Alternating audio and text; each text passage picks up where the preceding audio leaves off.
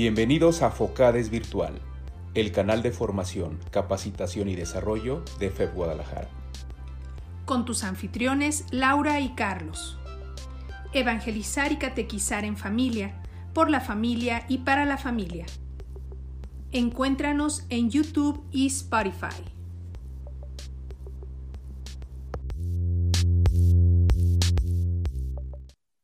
Hola, ¿qué tal? Queridos amigos de Focades Virtual, de Familia Educadora en la Fe, Región Guadalajara. Nos da mucho gusto saludarles en esta oportunidad, con mucho gusto. Aquí les saludamos amigos Laura y Carlos, que en este trienio tenemos el enorme placer de servirles a todos ustedes a través de Focades, de Focades Virtual y particularmente eh, eh, llevar a ustedes la palabra de Dios, los mensajes, los temas que Dios nuestro Señor ha querido transmitir a través de nosotros y que lleguen a todos ustedes. Bien, pues ahora eh, empezamos el año y empezamos con un invitado que queremos mucho, un invitado muy especial. Hola, padre, ¿cómo está? Buenas noches, Carlos. Buenas noches, Laura. Muy bien, gracias a Dios. Aquí estamos con el gusto de aceptar esta invitación para poder llevar este sencillo y breve mensaje a toda la familia FEB. Un saludo a toda la familia FEB, que a quienes les llegará este mensaje, esta cápsula, y también a todas las personas de buena voluntad a quienes les pueda llegar este mensaje y que Dios quiera les sirva. Muchas gracias. Bueno, pues muchos de nosotros ya conocemos al padre, el padre Eduardo Pajarito, y que además, padre, usted nos apoya asesorando algún área de fe, ¿no es así? Eh, yo estoy trabajando en la pastoral eh, familiar y dentro de la pastoral familiar de Cesana eh, he tenido la comunicación con, con, con FEF y es como he conocido pues esta hermosa familia, este hermoso movimiento y pues yo soy el padre pues Eduardo Pajarito González, como ya lo decía Carlos, eh, tengo 11 años de sacerdote, de, ordenado, bueno, medio desordenado, pero consagrado. y, y, junto con esto, pues eh, soy señor cura en la parroquia de Nuestra Señora de Refugio, en el Coli.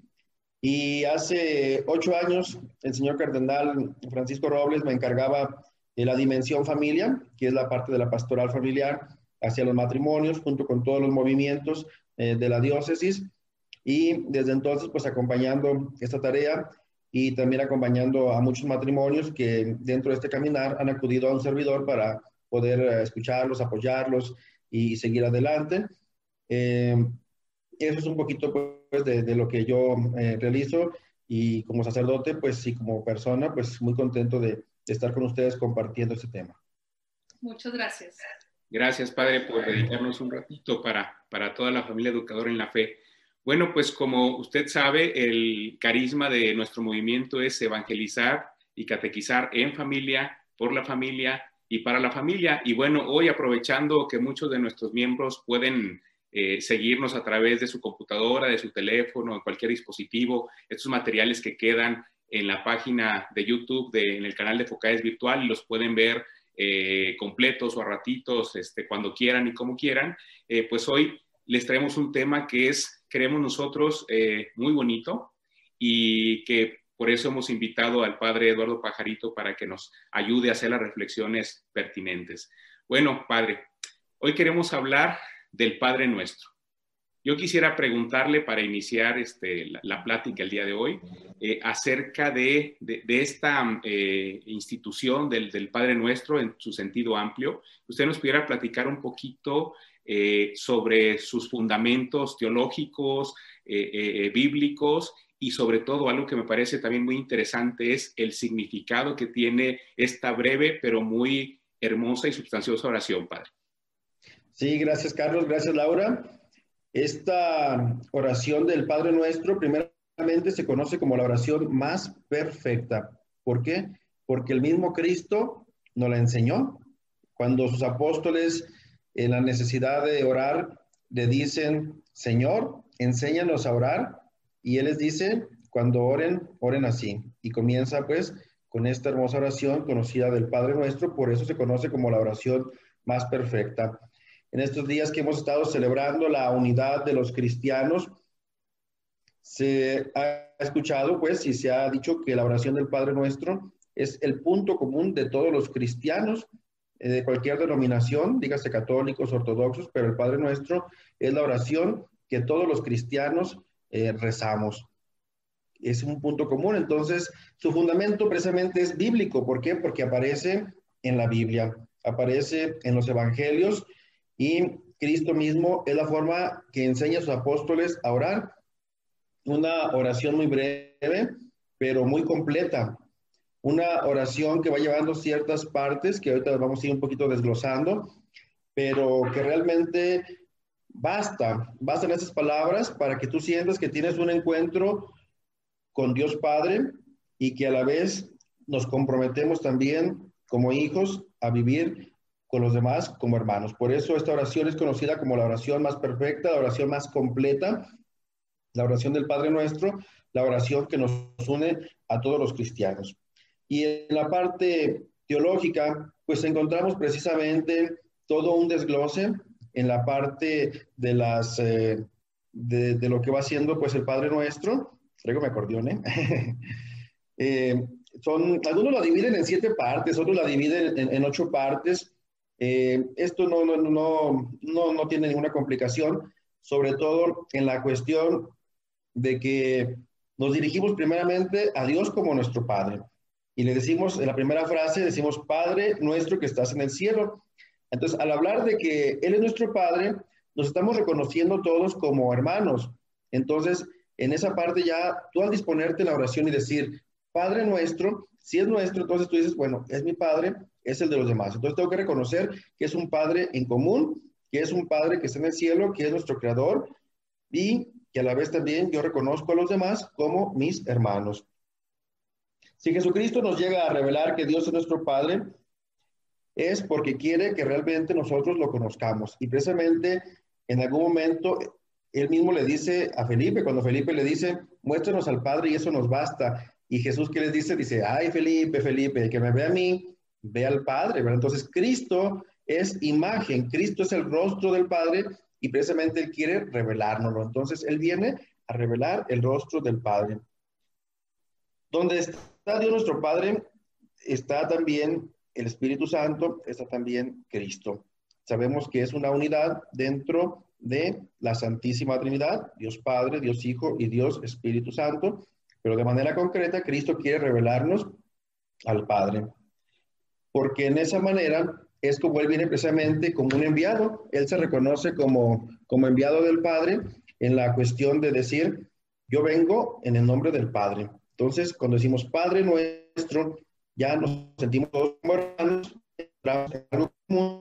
y luego le decimos que está en el cielo. Entonces lo reconocemos como nuestro Creador, lo reconocemos como nuestro Señor, y de ahí nos vamos adentrando poco a poco, pues más en esta oración. Una segunda frase santificado sea tu nombre. O sea, que todos bendigamos y glorifiquemos el nombre de Dios. Estamos hablando también aquí abarca la cuestión de un mandamiento, el primer mandamiento de la ley de Dios. ¿Cuál es, Carlos? ¿Cuál es, Laura?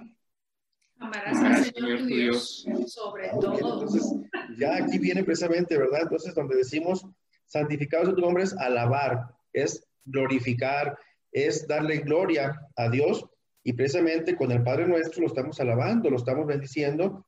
Entonces estamos cumpliendo con ese mandato que no tenía que ser solamente como por obligación, sino realmente que tuviera que nacer de nosotros el decirle, santificado sea tu nombre, te doy gloria, te alabo, te bendigo. Dentro de los tipos de oración, sabemos que hay oración de perdón, de pedir perdón, oración de dar gracias a Dios, oración de petición, nuestras necesidades, pero a veces la oración que olvidamos es la oración de alabanza, que es muy bonita, o sea, glorificar a Dios, simplemente alabarlo, glorificarlo, bendecirlo, sin necesidad en ese momento de pedirle nada, sin necesidad en ese momento eh, de pedirle perdón o presentarle nuestras necesidades, simplemente alabarlo. Entonces, este, esta frasecita tan pequeña, santificado es tu nombre, nos estamos dirigiendo a una alabanza, una glorificación a Dios, decirle, Señor, santificado sea tu nombre, ¿verdad? Te alabo, te bendigo, ¿verdad? En todo momento.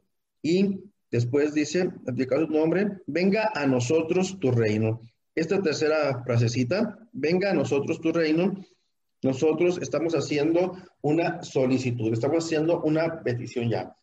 Que venga el reino de Dios para que se haga su voluntad aquí en la tierra como es allá en el cielo. Si pedimos que venga el reino de Dios a nosotros, nos comprometemos nosotros a vivir como ciudadanos de ese reino, que ese reino se instaure en el mundo, pero nosotros tenemos que ser forjadores de ese reino. Cuando a Cristo le preguntan sobre el reino de los cielos, les dice, ya está aquí, pero todavía no. Es decir, el ya, pero todavía no es decir que nosotros tenemos que ser constructores de ese reino. Nosotros tenemos que ser parte de ese reino y nos comprometemos a decirle, venga a nosotros tu reino, o sea, si queremos que venga tu reino, entonces yo tengo que ser constructor, yo tengo que ser parte de la formación de ese reino y me comprometo, me comprometo a ser un ciudadano de ese reino del cual estoy pidiendo a Dios que venga su reino para que se haga su voluntad aquí en la tierra como es allá en el cielo. Y el hacer la voluntad de Dios aquí en la tierra, ¿cómo se hace la voluntad en el cielo? Podríamos hacernos la pregunta, ¿cómo se hace la voluntad de Dios en el cielo? Pues imaginemos a los ángeles que, que cumplen perfectamente todo lo que Dios les pide. Entonces, si queremos que se cumpla la voluntad de Dios aquí en la tierra como es allá en el cielo, tendríamos que comprometernos a cumplir y a obedecer de manera también lo más perfecto posible lo que Dios quiere que vivamos aquí en la tierra. Padre, estaríamos hablando de una disposición de corazón. Es decir, si no disponemos nuestro corazón para que el reino de Dios inicie o, se, se instaure desde los corazones del hombre, porque ahí es donde tenemos que empezar justamente a, ese, a, disponernos para que el reino de Dios pueda estar en nosotros y entre nosotros. Sí, Laura, y aparte el decirle a Dios que se haga su voluntad, no creas que en algún momento después resulta fácil. No. ¿Verdad? Yo creo que lo comprobado. Yo creo que ahí podríamos eh, quedarnos, ¿no? En, en, en, pensar cómo, cómo tendríamos que, o a qué, nos, a qué nos llama cuando hablamos de que se haga su voluntad, pues de entradita no puede ser también la mía. Es decir, la mía debe estar ceñida a la suya. Y entonces la mía tiene que morir, tiene que dejarse para que pueda venir la suya, para que pueda yo hacer la suya, porque eso de hacer las dos voluntades no, no funciona. No, entonces, y implica realmente un, humillarte y bajar la guardia y hacer a un lado tus proyectos y tus ideales y lo que tú pensabas que estabas bien, cuando le dices, hágase tu voluntad, ¿verdad? Hemos escuchado esa frase que a veces dice, ¿verdad? Hágase tu voluntad, pero en los burros de mi vecino, o sea, no aquí conmigo, porque cuando llega una situación ya a veces más eh, límite, una situación ya que nos, que nos pega de momento, eh, decimos, oye, pues si es tu voluntad, pues la acepto, pero nos cuesta, ¿verdad? Entonces dije, pues si yo en algún momento te dije que sea tu voluntad, pues bueno, está bien, ya lo acepto, pero lo vamos asimilando, lo vamos asumiendo, pero no es fácil decirle a Dios que se haga su voluntad cuando a veces, como tú decías, Laura, no hay una disposición, no hay una disponibilidad. Eh, te platicaba Carlos hace unos, ayer que falleció mi papá semanas atrás, entonces yo también así como que en algún momento así cuestionaba, dije, o sea, si no es tu voluntad, dije, pues está bien, o sea, si es tu voluntad, la, acepto, me cuesta, pero la, acepto. Y entonces cuando realmente decimos, aquí es cuando se cumplen esas cosas concretas, lo que le decimos en el Padre Nuestro, porque en algún momento, eh, como de manera monótona, podríamos estar rezándolo y qué bonito, pero ya cuando surge efecto esa oración, cuando realmente ya esas palabras se hacen vida, se hacen carne, eh, nos cuesta, nos cuesta, pero aún así seguimos asumiendo con fe, decir, bueno, hágase tu voluntad aquí en la tierra, ¿verdad? Me cuesta esta parte de tu voluntad, Padre, pero si es tu voluntad, adelante. Quizá yo de momento no la entiendo, quizá de momento mi visión es muy corta, pero tú sabes que es lo mejor, tú sabes que es el bien para todos.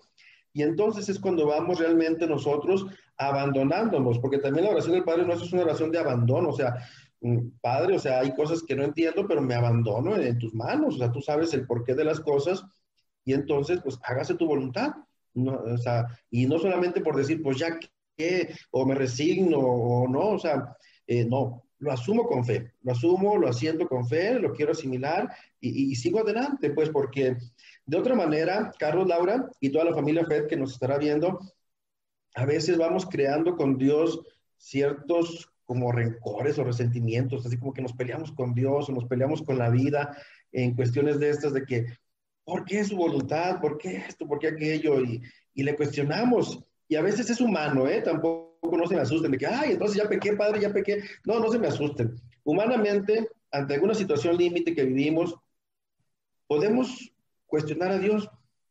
Y ya después, cuando viene la respuesta de Dios, nos cae el 20, nos cae el 20 y nos doblegamos y entendemos mucho de las cosas.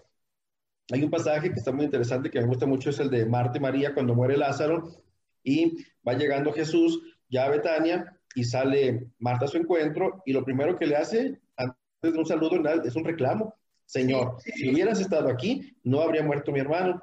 Un reclamo humano, meramente humano, natural, normal, pero Jesús la tranquiliza, ¿verdad? Pues él dice, tu hermano va a resucitar. Y todavía ya viene una réplica, sí, ya sé que resucitará la resurrección del último día. Y Jesús nos regala, gracias a eso, una hermosa frase. Yo soy la resurrección y la vida.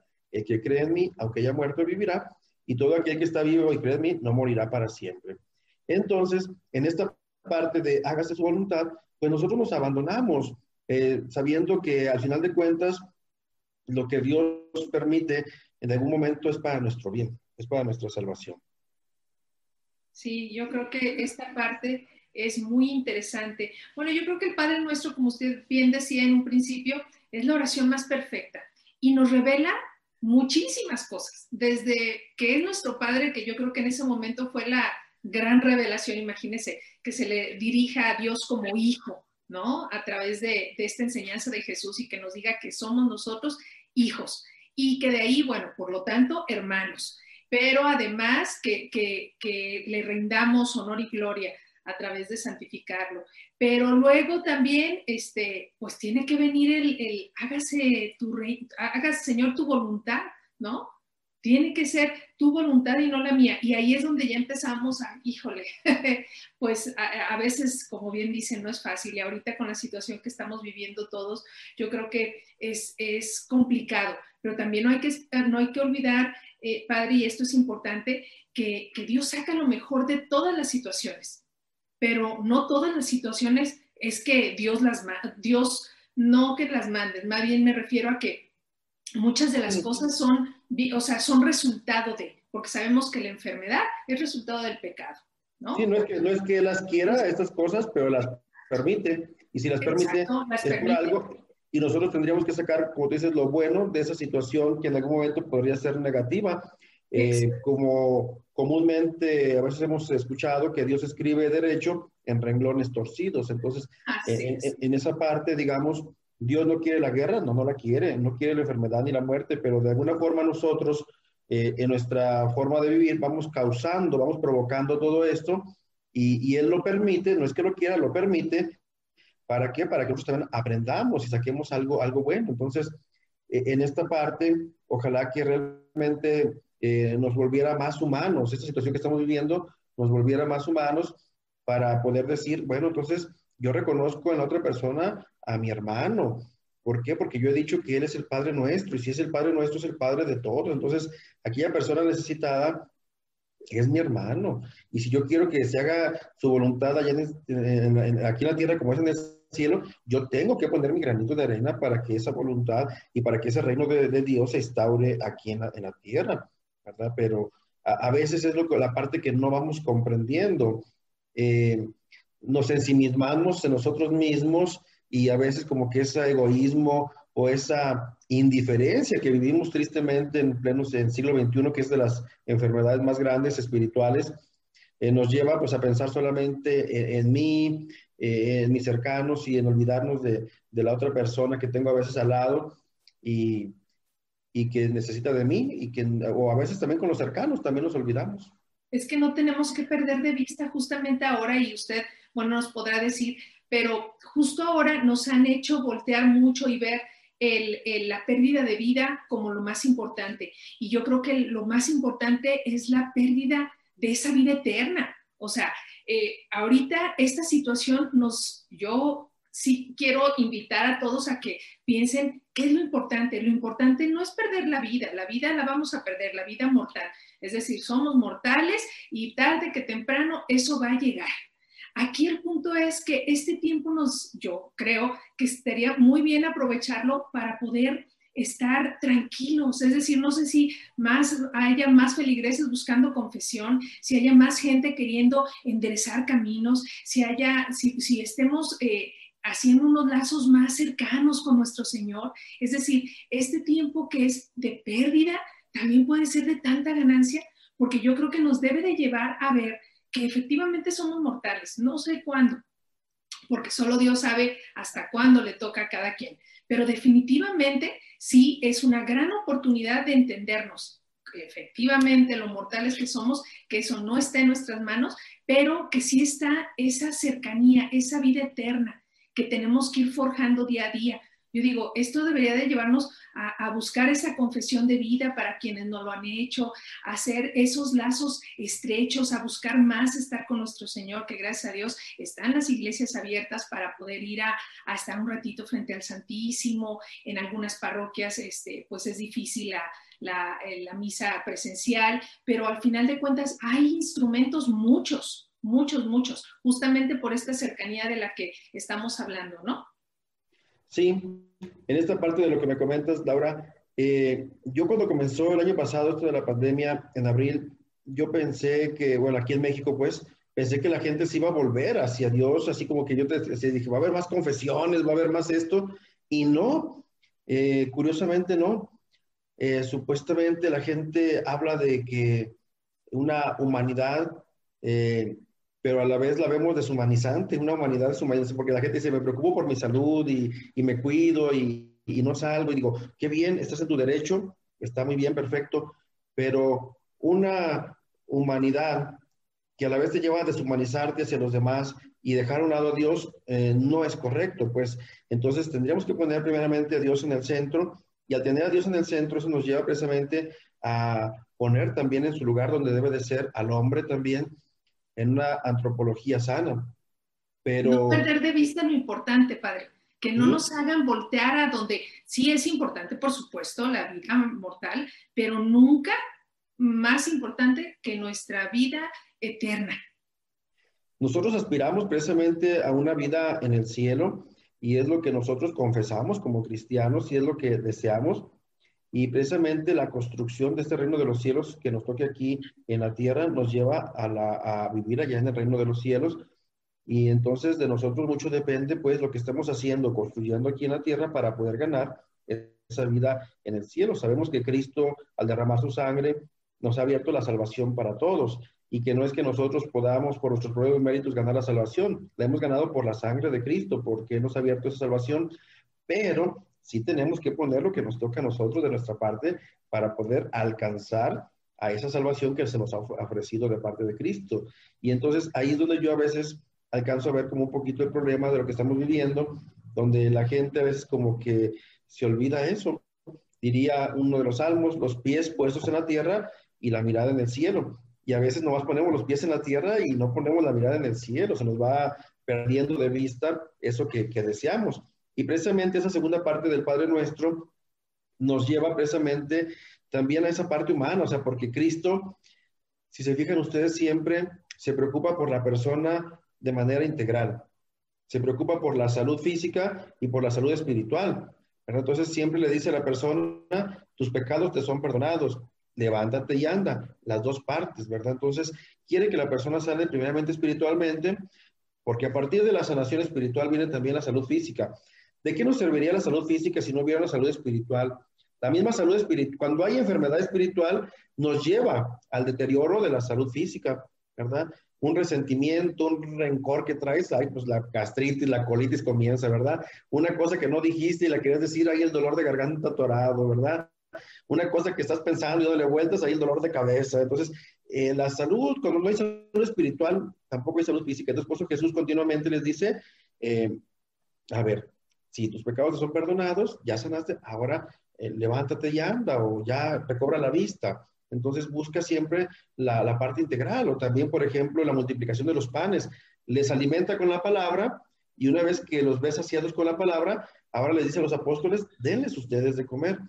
Oye, maestro, pero no tienen de comer porque ellos eh, sí tienen espíritu que ya se sació, pero también tienen cuerpo y tienen hambre. Entonces, siempre se preocupa por la persona en su integridad. Y es donde vemos precisamente esta segunda parte donde nos dice, danos hoy nuestro pan de cada día. Jesús pensó en nosotros. Tres peticiones en honor de Dios y cuatro en provecho de las gentes. Las primeras tres fueron las que vimos en alabanza a Dios, todo, y en estas cuatro en provecho o en necesidad de lo que nosotros tenemos. Claro que lo del pan es primero, porque sin comer no podemos, ¿verdad? Entonces necesitamos pues el pan eh, material y que a la vez también podríamos dar un salto ahí y decir pues también el pan espiritual, ¿por qué no? O sea, así como pedimos el pan eh, material de cada día, el pan de la mesa, pues también que así como nos esforzamos y luchamos porque haya alimento en nuestra casa, que también nos preocupáramos por conseguir el alimento espiritual, la palabra, los sacramentos, la Eucaristía. Padre, aquí me parece eh, muy, muy interesante, sobre todo por los tiempos que estamos viviendo de, encierro, de pandemia, de incertidumbre y de mucho miedo que muchas veces no abonamos a, a mitigar, sino que a veces con nuestras actitudes lo que hacemos es que ese miedo se propague y también el Señor nos dijo, ¿no? Que no tengamos miedo. Pero eh, cuando en el Padre Nuestro viene esta parte de danos el pan nuestro de cada día, eh, podríamos decir que se engloba la petición de la satisfacción o la cobertura de todas nuestras necesidades humanas, Padre. Es decir, si ahorita en tiempos de pandemia yo rezo el Padre Nuestro al decirle, dame hoy el pan de cada día, también le estaría diciendo, pero también, o sea, implícitamente, pues dame la salud, dame esta cobertura de, de todas mis necesidades humanas. Sí, podríamos hablar de esta parte precisamente porque él se preocupa, como te digo, por toda la parte íntegra de la persona. Yo creo que hubiera sido como muy eh, extenso que él dijera, danos hoy el pan y la salud y eh, para el judío, en, la, para el judío en la parte eh, teológica, para el judío en su cultura, teniendo pan y teniendo vino, él era como el bienestar de la persona, porque de hecho ellos cuando saludan, se saludan con el shalom. El shalom es como te deseo un bienestar completo, no solamente que tengas dinero o que tengas, eh, que tengas salud, sino que tengas salud, que tengas dinero, que estés bien con tu familia, que no traigas nada en la cuestión sentimental. Pues el shalom, esa paz que ellos saludan, maneja un todo. Entonces, eh, muy bien dicho, Carlos, ah, cuando Cristo dice, danos hoy nuestro pan de cada día, o sea, a, preocuparme por la parte humana, abarca todo, abarca, no iba a poder el Señor decir, pues dame la salud, dame el alimento, dame el, con mi familia estar bien, con mi pareja, no, abarca todo. Entonces, cuando hablamos de danos hoy nuestro pan de cada día, nos estamos, está refiriéndose, dame ese bienestar, ese bienestar, tú sabes que en la parte humana, material, y también, ¿por qué no? Espiritual, necesito, ¿verdad? Ese shalom, esa paz que abarca todo para los judíos. Entonces, en esa parte nosotros tenemos que eh, hacerlo siempre con mucha fe, con mucha fe. Toda oración tiene que ser con mucha fe. Ahí es cuando vemos que Cristo pide siempre un ingrediente para poder obrar, para poder realizar los milagros. Cuando va a obrar un milagro, siempre Él tiene o pide un precio, la fe. Y a veces eso es lo que nos falla un poquito a nosotros. Nos platicaba un padre que tiene unos orfanatos, unos padres canadienses, que rezando con sus niños, pues el Padre Nuestro, un día sus niños eh, le dijeron, oiga, padre, pues ya nos enfadamos de comer pan, porque ellos ahí dentro del orfanato tenían panadería, y pues eso era lo que nunca fallaba, y que le dijeron, oiga, padre, ya nos enfadamos de comer pan, ¿le podemos decir, oye, Diosito, que si nos da un pollito de cada día? ¡Ay, mis amores! Le, dio risa, así como nosotros, y pues lo, conmovió y dijo, está bien, imagínense unos niños inocentes, limpios, diciendo, danos hoy nuestro pollito de cada día, perdóname. Imagínense, me los imagino yo y casi se dan de llorar. Pues ya el padre los dejó que, que hicieran así, su oración, y el padre dijo, pues a ver qué pasa. Dice que un momento, unos minutos antes de que llegara, de que fuera la hora de la comida, tocaron en la casa, ahí en el orfanato, y que llegó un bienhechor y les llevó pollo, y les llevó pollo. No, pues entonces los niños estaban así sorprendidos. ¡Ay, sí nos escuchó Dios! Nos, nos mandó nuestro pollito de cada día. Sí, te van a pedir la pizza de cada día y así. ahí es donde ya tuvo que venir una catequesis y el padre les dijo, miren, dijo, hoy nos escuchó Dios, dice, y, nos lo mandó el pollito, dice, pero, dice, el hecho de que tengamos alimento ya va a ser bien, dice, para que no vayan a pensar que mañana, pues, mándame la hamburguesa, mándame la pizza. Dice, hoy, hoy fue algo muy providencial, dice, y, y dice, y qué bonito, dice, para que ustedes lo entiendan. Dice, pero no siempre es como lo pidamos, no va a llegar. Y dice que los niños lo entendieron muy bien, pero al menos en ese momento ellos lo sintieron providencialmente y vieron la mano de Dios en esa inocencia, en esa fe de pedirlo, ¿verdad? Y si luego le decimos que el pollito, porque el pan ya nos enfadó, ¿verdad? Entonces, en esa parte también nosotros tendríamos que ser como niños, y Jesús lo dice, ¿verdad? Que no se haga como niño, no entra en el reino de los cielos. Así es. Creo que a veces nos falta como más confianza al orar, nos falta más fe, nos falta quitar más la monotonía de, ah, ya me lo sé, Padre Nuestro, y a veces así como que es lo que yo siento, que lo, que lo hacemos muy monótono eh, en el rosario, en, en, la misa o de manera personal, así como que tendríamos que detenernos un poquito más. Eh, ciertamente, pues lleva un ritmo, pues dentro de la misa dentro de un rosario, lleva un ritmo, pues, pero eh, en algún momento, ya de manera personal, se puede quedar uno yo creo que dándole vueltas y meditando y reflexionando hasta una hora con el puro Padre Nuestro, que parecía tan cortito, pero cuando te quedas eh, realmente reflexionándolo y meditándolo, nos da como para, uh, para mucho rato. No, y lo que sigue ahorita, Padre, nos quedamos y, y perdona sí. nuestras ofensas, como también nosotros perdonamos. Imagínense nada más ahí que atorados quedamos de repente porque híjole, yo digo, Dios mío, no, no me perdones como yo perdono, ya sé que así dice, pero, pero yo no sé perdonar. Eh, eh, esa parte la, la, veo yo como, así como eh, la diferencia que hay entre el amor de Dios y el amor que yo como humano puedo. Pues yo no sé amar. Yo pero eso no solamente lo padezco yo ahorita por lo que acaba de decir Laura que no perdona, lo padecemos todos los casados. Este, es parte del camino a la santidad. Para todos los matrimonios que nos estén escuchando, la, ya saben esta situación. Padre para todos los y no, y no solamente matrimonios, creo que en esa parte, como dijiste Laura, nos atoramos o si fuéramos conscientes, nos tendríamos que atorar. Me decía una persona en, en confesión, me decía que cuando llegaba a esta parte se le hacía un nudo en la garganta, que no podía continuar. Dice, padre, cuando realmente era eso el Padre Nuestro, como él dice, cuando llega a esta parte dice, me atoro, dice, ya no puedo seguir. ¿Por qué? Porque no he perdonado. Entonces, ¿cómo le voy a decir a Dios que me perdone cuando yo no he perdonado, entonces ahí me atoro, dice, voy rezándolo en la misa o cualquier, y si cuando llego ahí, se me cierra la garganta y ya no puedo seguir, dice, hasta ahí me quedo. Y sí, cuando somos conscientes de esto, decimos, pues, o sea, nos falta, nos falta mucho trabajar en esta parte eh, del perdón, de, sanar, porque realmente hasta pareciera como un compromiso decirle, eh, Padre, eh, perdóname y yo perdono, ¿verdad? Pero a veces, pues si yo no perdono, ¿cómo te voy a decir que me perdones si yo no he perdonado? Entonces, pues sí, es una cuestión muy delicada que nos, que nos atoramos, porque a veces como humanos nos vamos nosotros cargando de resentimientos, de rencores, de, de, muchas cosas que no son sanas, y es donde vemos, como dices Laura Carlos, el amor de Dios tan grande, o sea, cómo realmente Él eh, nos perdona completamente, sin ninguna condición, y, y nosotros ahí donde decimos, bueno, eh, pues me cuesta y me falta y le doy vueltas.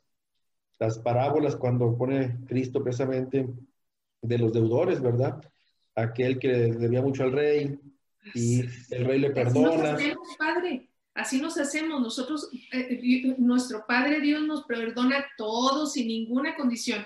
Y nosotros mal nos hacen una cuando les queremos cobrar 100, no nomás la una, cuando a mí me perdonan todas y está de acuerdo que no es lo mismo lo que yo le falto a Dios, o sea, yo simple mortal que le falto a mi padre, que lo que sea que cualquier otro igual que tú te puede faltar a ti, pues uno que, vamos, pues somos iguales aquí en la tierra entre nosotros. Y aún así nos cuesta trabajo perdonar cuando Dios es tan generoso en perdonarnos. Yo creo que esta parte de verdad nos deja a todos, yo creo, sin cara de decir, Señor, este, pues no, no, no sé perdonar. Eso de que perdono pero no olvido, o perdono pero, o bueno pero no lo quiero ver. Imagínense, yo me pongo a pensar si Dios dijera, ay Laura, pues sí te perdono pero no te quiero volver a ver. No, pues ¿cómo? Sí, no, no, no. Así no puede ser. No puede sí. ser, esta parte es importantísima y también eh, reconocer que nosotros solo no podemos, ese perdón efectivamente necesitamos de la ayuda de Dios. Y Él está ahí para nosotros y ayudarnos a perdonar, porque justamente nos pone esta otra, este otro ladito, como usted decía, es un compromiso, pero también es una, es una, es una bendición sabernos perdonados, porque sabemos que nos perdonan. Padre, pero, pero ¿qué necesito yo para acceder al perdón de Dios? solamente pedírselo y a partir de un arrepentimiento sincero de corazón. Y entonces, bajo esa línea, si yo, si yo me acerco a Dios a pedir ese perdón eh, eh, humildemente y de corazón, entonces mi corazón debería abrirse para poder entonces reproducir ese perdón, porque eso es lo que igual también me va a dar un efecto de liberación muy importante, ¿no? Eh, no solamente espiritual, sino también físico, por lo que usted comentaba hace un momento, de que muchas veces nuestros males espirituales detonan como una consecuencia de males físicos. Esta cuestión de abrirnos al perdón de Dios, también a veces le ponemos límite nosotros. Decía el Papa Francisco, Dios tiene más ganas de perdonarte a ti que tú muchas veces de ser perdonado. O también decía, cuando tú diste apenas un paso, Él ya corrió hacia ti para perdonarte, poniendo el ejemplo del hijo pródigo. Dice, cuando el hijo pródigo apenas me da un paso para regresar, el padre estaba corriendo para poder abrazarlo y besarlo. Y, y el hijo pródigo comienza con su rollito, padre, pecado, con... y el padre no lo deja acabar, lo abraza, lo besa, o sea, como diciendo, tu rollito ya no me importa, tu rollito. Yo sé que traes un dolor de conversión, de arrepentimiento. Entonces, ahí tendría que comenzar nuestro proceso de perdón, de yo me arrepiento, me convierto y tengo el deseo de sentirme perdonado y amado por Dios, y así también yo lo transmito, como tú dices, Carlos, lo reproduzco, también yo perdonando. Leía hace unos días de una carta que escribió un padre que acaba de morir en, los, en el incendio en Madrid, no sé si por ahí se enteraron, hubo un incendio en Madrid, y este padre pues había hecho esa carta muy bonita, pues, donde le decía, bésame a Jesús, ¿verdad? Con este niño monaguillo que le llegó, ¿verdad? Y que le decía, ¿qué voy a hacer? Eh, ¿qué, dice Gabriel, el niño, ¿verdad? Dice, pues haz todo lo que, dice el padre, pues para fácil, haz todo lo que yo haga, ¿verdad? Y llega el niño y besa el altar y al final le, dice, no, es que tú tienes que besar el altar, dice, déjame besar. Solo yo, decía el sacerdote. Solo el niño como que no entendía, dice, bueno, pues yo lo beso por los dos, que le dijo el padre como para que entendiera el niño con la... Entonces, para la siguiente misa llega el niño y pone su mejilla y ya al final de la misa dice padre, ¿qué hiciste, Gabriel? Nomás dice, no, yo no besé el altar, el altar me besó a mí. Y dice el padre que al cerrar la, al templo, dice, pues me quedé dando vueltas eso, dice, entonces cerré el templo y fui puse mi mejilla ahí en el altar para sentirme besado por Cristo. Dice, a veces uno siente que uno tiene que dar y, y a veces uno no recibe. O sea, si dejamos que el amor de Dios lo recibamos, si dejamos que el perdón de Dios lo sintamos, automáticamente tú lo transmites, tú lo, lo, lo, lo llevas. ¿Verdad? Porque ahora sí aplica de que nadie da lo que no tiene. Entonces, si no dejamos que el amor de Dios llegue a nosotros, si no dejamos que el perdón de Dios llegue a nosotros, también ahí nos atoramos y decimos, ¿por qué voy a perdonar? Eh, me hizo esto, no lo merece, y empezamos a cuestionarnos tantas cosas que, que ahí nos quedamos, nos atoramos, la verdad. Y cuando no dejamos que, que el amor de Dios fluya y el perdón de Dios fluya en nosotros, nos sentimos besados por Dios, nos sentimos amados por Dios, y eso mismo lo traducimos a los demás. Y luego vamos a la, en la estructura del Padre Nuestro, el Padre eh, eh, eh, nos conecta con la siguiente parte, ¿no? Es, decir, cuando dice la, la oración, em, en, en esta estructura de perdonar, perdónanos como también nosotros perdonamos a los que nos ofenden. Es decir, hoy puedo yo estar con toda la humildad de mi corazón a rendirme y humillar mi corazón ante Jesús para que me perdone y después perdonar a los demás. Pero mañana quizás otra vez el pecado, otra vez la tentación me puede llamar y puede otra vez desviarme del camino. Entonces, esto es un andar de día a día, ¿no, Padre?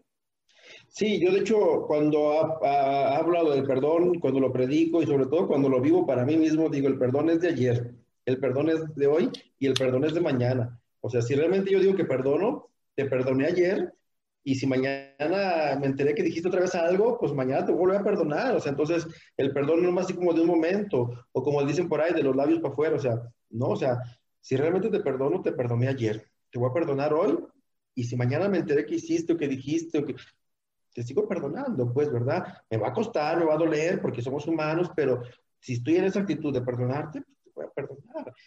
Y junto con esto también quisiera hacer una aclaración, sobre todo pues también pensando en la cuestión de los matrimonios, que son muchos que nos van a, poder escuchar o ver. Es importante hacer alguna, alguna una pequeña eh, referencia en la parte de también cuidar, no abusar del perdón o en algún momento saber diferenciar entre que sí perdonas a la persona, pero si hay necesidad de tomar alguna otra consecuencia, se tendrá que hacer.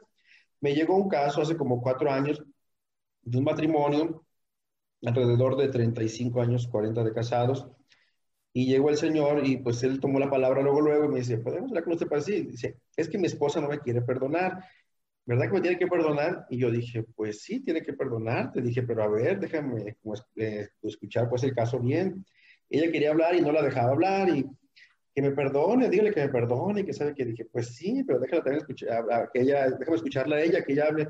Y entonces, ya cuando por fin la dejó hablar, la señora dice, padre, dice que sí lo perdono, dice, sí lo perdono, dice, dice, y lo quiero mucho, dice, pero, dice, yo ya no puedo vivir con él. Dice, ya me ha sido muchas veces infiel, dice, y le doy muchas oportunidades, dice, y ya me lastima, dice, me lastima el seguir estando con él. Dice, pero sí, dice, lo perdono, dice, y voy a rezar por él, dice, lo quiero. Dice, pero ya no puedo vivir con él. Usted que me dice, bueno, dije, en esos casos, dije, pues sí, qué bueno que lo perdonas, qué bueno que vas a pedir por él, pero si tú sientes que te lastima y que esto ya no puede seguir adelante, pues mejor cada quien por su lado, ¿verdad? Entonces, en esta parte, pues sí hacer como esa diferencia, ¿verdad? En algún momento, quizá se ha vuelto algo ya tan dañino, tan tóxico, que ya no es conveniente, pues entonces, pero sí, la señora estaba muy sincera diciendo, sí lo perdono, padre, sí lo perdono, pero si ya no es posible, pues que estemos juntos. Entonces, en esa parte, pues también nosotros tendremos que tener en cuenta, o sea, eh, vamos a perdonar de corazón, ¿verdad? Sin deseos de venganza o poniendo algunas condiciones, pero también tendremos que cuidar que en algún momento el perdón que otorgamos no venga el abuso de la otra persona, de abusar, de decir, ah, pues me perdona, aquí otra vez, otra vez le robo. Me sigue perdonando, le sigo robando. Me sigue perdonando, le sigo siendo infiel. Eh, me sigue perdonando. Hay que cuidar también esta parte, ¿verdad? Porque también a veces esto mismo lo hacemos con Dios. Abusamos de la misericordia de Dios, abusamos de, de, de su bondad. Y en esta parte, así como Dios es un Dios y un padre misericordioso, pero también es un juez, es un juez justo, y esa parte a veces como que la dejamos eh, de lado y entonces hay que tenerla también en cuenta. La justicia. Bueno, y la última parte eh, nos dice precisamente, ¿verdad? No nos dejes caer en la tentación. Algunos la separan, porque ya es que decía que algunos manejan siete frases, otros ocho. Algunos la separan, no en la tentación y líbranos del mal, y hay quienes las juntan en esta parte pues va muy relacionada, pues primeramente pedirle a Dios eso, que no nos deje caer en la tentación. Yo lo relaciono más a la parte espiritual, a la parte espiritual de que no nos deje caer en el pecado. Y al hablar de la parte después del mal y que nos libre del mal, pues eh, más bien en la parte humana, todo mal humano, pero también pues sabemos que cualquier tentación en algún momento puede ser también un mal espiritual. Entonces, eh, ya sea separadas o, juntas, le estamos pidiendo a Dios que nos libre de todas las cosas eh, malas, espirituales o, materiales, y que no nos deje caer pues en esa tentación que sabemos que es imposible no tenerla. Cristo mismo tuvo tentaciones. Entonces, eh, el mismo Jesús en algún momento dice, no es posible que el hombre no tenga tentaciones. Dice, el, problema es cuando la persona cae en las tentaciones. Entonces, por eso, él mismo, sabiendo esta situación, eh, lo, dice, pues, ¿verdad? Precisamente lo, lo dice de no nos dejes caer en la tentación, no nos dejes caer en la tentación. ¿Para qué? Para que nos libres también de los males. ¿Cuáles pueden ser los males? Cualquier cosa que sea negativa, que atente contra nuestra parte humana o también con nuestra parte espiritual. Y es así, pues, como vamos cerrando, pues, esta cuestión de esta hermosa oración del Padre Nuestro, donde la vemos, pues, muy completa y donde pues podríamos pasar más tiempo, ¿verdad? Eh, reflexionando sobre ella y viendo precisamente esos fundamentos bíblicos, cómo aparecen los evangelios, los fundamentos teológicos también. Todos los padres de la iglesia la toman, la retoman y, la, explican en el magisterio de la iglesia. Y sobre todo, pues de manera muy bonita, de manera pastoral, pues aparece en el rosario, aparece eh, en muchos rezos. Y creo que es la oración, como les decía al inicio, que todos los cristianos eh, de cualquier denominación la conocemos y los católicos, pues es una oración también que valoramos y apreciamos mucho. Y es una oración que además tiene su lugar muy especial dentro de la celebración de la Eucaristía, ¿no, Padre? Dentro de la misa. Sí, dentro de la, de la misa es un momento pues muy especial eh, que la gente lo valora, la gente realmente lo aprecia y así como te decía, en ese momento que podemos caer eh, en la monotonía, también tú puedes ver gente que lo hace con mucho fervor, que mucha gente cierra sus ojos, que mucha gente en ese momento no se quiere distraer. Eh, en la cuestión ya medio práctico de liturgia, de liturgia, algunos eh, dicen que no levantar las manos, otros que sí levantar las manos, otros que mejor tenerlas así. Eh, la parte de la cuestión de, de, la rúbrica, que son las letras rojitas que encontramos en el misal romano y en los rituales, deja como un vacío, deja como un vacío en la parte de que dice que el sacerdote en ese momento levanta las manos y deja el hueco de que no dice del pueblo, no dice si el pueblo le levanta o no. Entonces, pues ante la cuestión de que no dice nada del pueblo, pues podríamos pensar que el pueblo las puede poner eh, juntas o de otra, en cualquier otra posición, pero si alguien le ayuda a orar poniendo las manos, pues yo no les digo nada, yo como sacerdote en la parte pues ya más personal, si alguien las levanta, yo no les digo que, que no las levante. Eh, yo me gusta más que sobre todo la gente en ese momento sienta como una intimidad con Dios, ¿verdad? Eh, cuando me tocó, gracias a Dios, viajar a Tierra Santa, hay un lugar donde está eh, el lugar que se dice que se hizo el Padre Nuestro y está ahí en varios idiomas. Y precisamente cuando ves cada grupo de cada país que lo, que lo va rezando, pues tú ves posturas así como diferentes y dices, lo importante es encontrarse con esa intimidad con Dios eh, en ese momento, ¿verdad? Entonces yo pienso que ya en este momento eh, las manos puede ser lo de menos, ¿verdad? Lo, lo, peor o lo más negativo sería que fuera como una cuestión monótona, de caer en la monotonía y rezarlo nomás por rezarlo y ni siquiera saber o ser conscientes de lo que estamos eh, diciendo. Entonces, en esa parte, pues, ojalá que podamos vencer, vencer la monotonía de la oración del Padre Nuestro y que realmente cada vez que lo, lo, hagamos oración, nos lleve a entrar a una intimidad con Dios, nos lleve realmente a ser sinceros con Él y eso también a nosotros nos deja mucha paz. Es una oración que, que breve, pequeña y nos deja mucha paz. Sí, claro. Y padre, entender a lo mejor también nosotros que cuando ustedes como sacerdotes levantan las manos en el Padre Nuestro, lo que están haciendo es recogiendo la, eh, la oración de todo el pueblo. ¿No? Sí, Entonces, a veces la gente lo hace porque no, no sabe, a lo mejor por imitación un poquito, aunque como usted, como bien dice, si eso les ayuda a que puedan hacer la conexión con esta oración tan importante, pues adelante. Pero yo creo que en muchos de los casos es más bien como por imitación y a lo mejor ahí es donde sirve que sepan que lo que hace el sacerdote lo hace justamente porque recoge todas las oraciones y él lo ofrece. Las presenta, sí. Es la oración de todos. ¿No? Sí, entonces, las, no, necesitamos hacerlo de esta manera.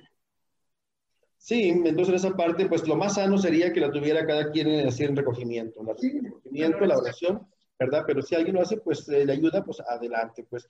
En la cuestión de los judíos, la oración que ellos hacen es una oración que hacen con todo el cuerpo, pues precisamente cuando íbamos al muro de los lamentos, eh, yo veía a los judíos cómo hacen unos movimientos medio raros para nosotros, pero ya nos había dicho el Padre de Sagrada Escritura a nosotros que en la cuestión de los judíos, para ellos el orar no solamente es con la boca, para ellos el orar es con todo el cuerpo. Entonces, si tú no mueves el cuerpo, no estás así como realmente alabando a Dios. Entonces, la boca es una parte. Entonces, pero ellos, todo el cuerpo debe de alabar a Dios, no solamente la boca. Nuestra forma, pues ha sido también ya la cuestión cultural occidental un poco diferente, pero en esa parte, pues, eh, yo creo que sobre todo es una cuestión de recogimiento, ¿verdad? Una cuestión de recogimiento para que realmente seamos conscientes y conectemos lo que estamos diciendo con la boca, con lo que estamos pensando en nuestra mente y eso llevarlo al corazón y del corazón poder traducirlo en las obras, en, en, la vida ya pues diaria. Entonces, creo que eso sería como lo más interesante, ¿verdad?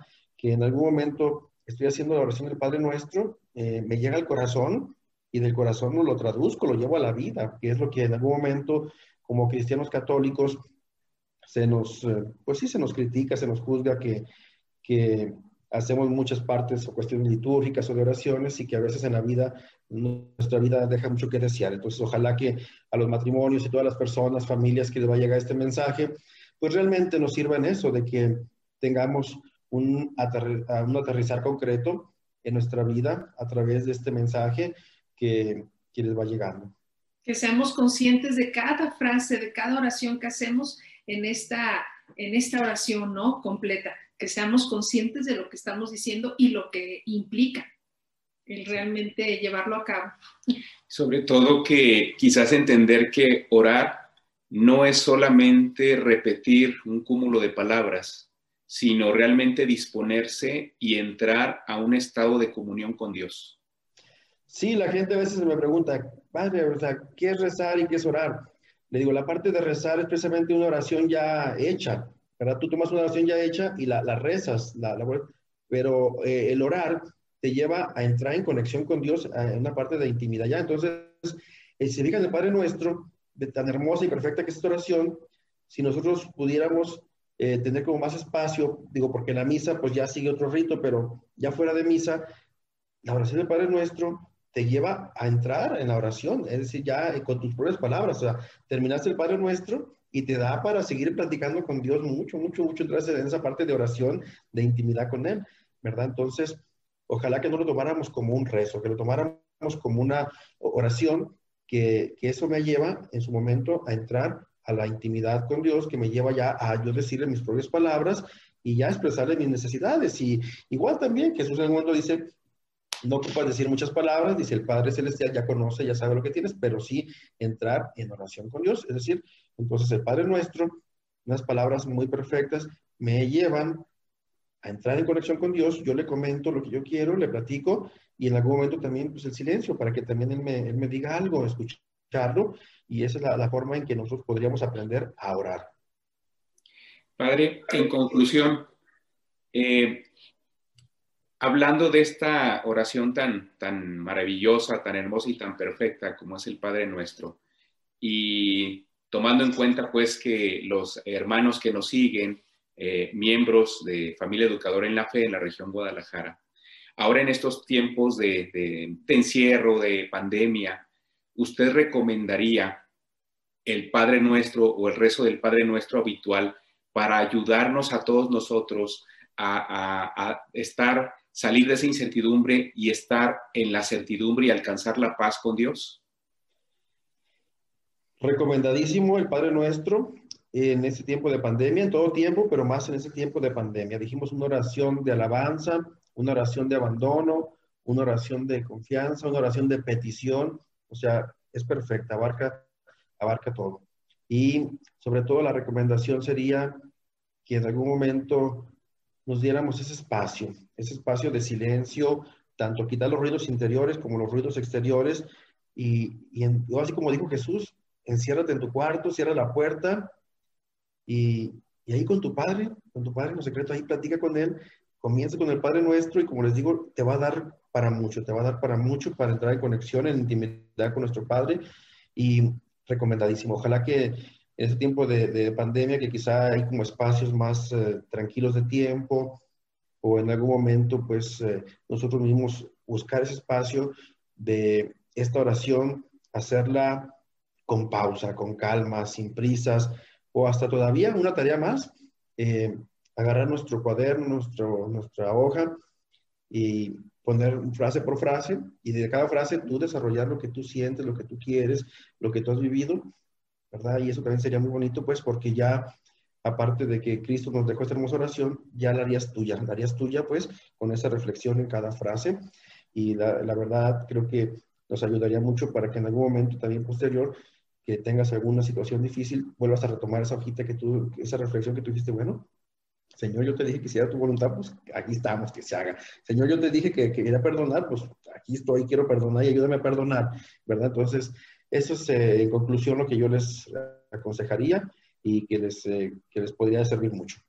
Ese ejercicio que usted comenta, padre, en algún retiro lo hicimos y la verdad es que sí te lleva mucho a aterrizar en tu vida qué significa decir esas palabras. Entonces yo creo que sí, a, a, partir de esa, de esa ocasión, de ese ejercicio, para mí hubo un antes y un después del Padre Nuestro, porque lo escuchamos muy bien, pero como bien dice, poner cada frase y decir, bueno, en mi vida, ¿qué significa eso para mí? ¿Qué te estoy entregando? ¿Qué estoy perdonando? ¿Cuál es tu voluntad? O sea, ¿qué, significa este, estar abierta a tu reino o aspirar a ese reino? En fin, frase por frase y la verdad vamos a tener un muy buen ejercicio. Y sobre todo, bueno, yo ahorita que comentaba, yo pensaba en el momento en que uno empieza esta oración. Eh, ahorita en tiempo de tribulación, desde que empezamos y decimos, Padre nuestro, ya eso nos debe dar toda la tranquilidad, porque un padre que no quiere sino bien para, para su hijo. Entonces, saber los hijos debe darnos la tranquilidad suficiente y necesaria para esta y cualquier otra situación. Entonces, bueno, Esa, esa sería mi sugerencia, no, no nada más ahorita, sino como jaculatoria, estar con el Padre nuestro una y otra y otra y otra vez, hasta que nos quede bien claro que somos hijos, hijos. Sí, pues muchas gracias Carlos, muchas gracias Laura por esta oportunidad de acercarme a la familia FEB. Eh, un saludo y una bendición para, para todos. Esperemos que este mensaje sencillo eh, pueda ser de mucho provecho pues para, para ustedes y a la vez pues ahí nos llevamos todos una tarea, un ejercicio que podemos realizar y que en este tiempo eh, nos puede ayudar muchísimo a todos. Así es, muchísimas gracias Padre, un honor tenerlo. Con gusto. Muy contentos, Padre, muy agradecidos con Dios y con usted por haberlo tenido en este espacio. Eh, estamos eh, armando una serie de cápsulas que tienen que ver con la oración. Podrán ver en el canal de Focades Virtual, eh, por ejemplo, la, la, cápsula anterior se refirió a la oración comunitaria. Hoy hablamos del Padre Nuestro. En breve estaremos platicando del Ave María. y así también nos va a servir como preparación para, para en marzo tocar el tema también de la Semana Santa, ¿no? la tan conocida como Semana Mayor eh, eh, y tan importante y trascendente para todos los católicos. Y bueno, pues eh, no me resta más que dar las gracias a todos los amigos FEB que nos siguen en este canal, recordarles que pueden seguir a FEB Guadalajara en su página de Facebook, nos pueden seguir a nosotros también en Focades Virtual en nuestro canal de YouTube. Gracias, véanos, recomiéndenos y por favor, si no les generan mucha molestia, suscríbanse al canal para que les estén llegando las notificaciones cada eh, vez que nosotros estamos subiendo un, material de formación, capacitación y desarrollo. Muchas gracias a todos ustedes. Vamos a, cerrar con la, con la tradicional ejaculatoria eh, de FEF. ¿Nos ayuda, Padre? En el nombre del Padre, del Hijo y del Espíritu Santo. Hagan, de, FEF un movimiento, santo. santo. Que Dios bendiga. Felicidades por este apostolado y ah, les comparto mi bendición. Que el Señor esté con ustedes. Y con tu espíritu y la bendición de Dios Todopoderoso, Padre, Hijo y Espíritu Santo, descienda sobre nosotros y permanezca para siempre. Amén. Amén. Muchas gracias, Padre. Dios le bendiga. Gracias.